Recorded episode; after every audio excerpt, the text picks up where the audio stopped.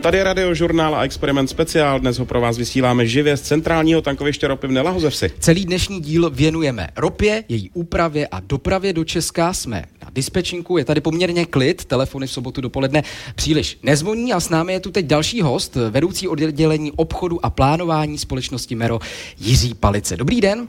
Dobrý den, přeji krásné ráno. Už na konci letošního roku by Česko mělo být nezávislé na ruské ropě. Znamená to nějaké změny například pro plánování přepravy a skladování ropy v Česku? Tak určitě.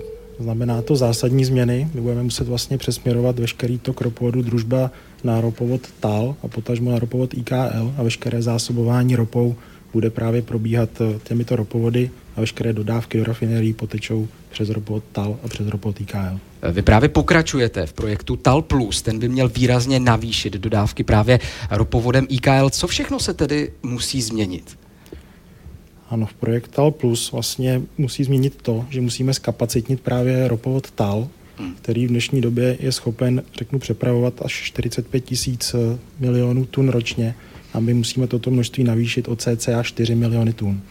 Jak se ta kapacita navyšuje? Jak to vypadá v praxi? V praxi to vypadá asi tak, že se musí udělat určité technické úpravy. Znamená to, řeknu, asi tak, že se musí vyměnit vlastně čerpadla. Budeme instalovat nově 20 čerpadel na ropovodu TAL, 12, 12 kusů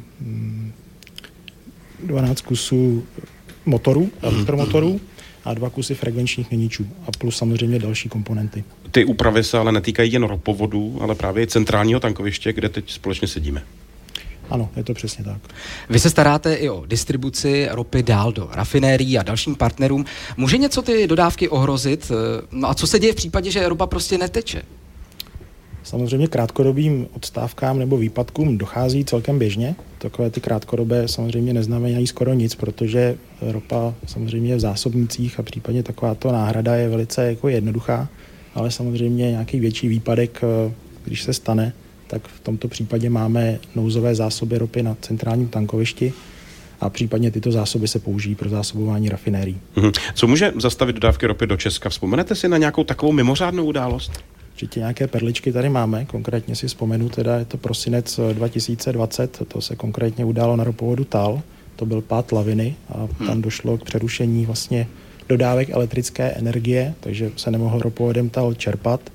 Celkem to trvalo 6 dní a byly vlastně ohrožené rafinérie v Bavorsku, tedy převážně, té naší se to netýkalo. A další takovou perličkou je rok 2019 a to je vlastně přerušení ropovodu družba, kde došlo ke kontaminaci vlastně ropy e, solí.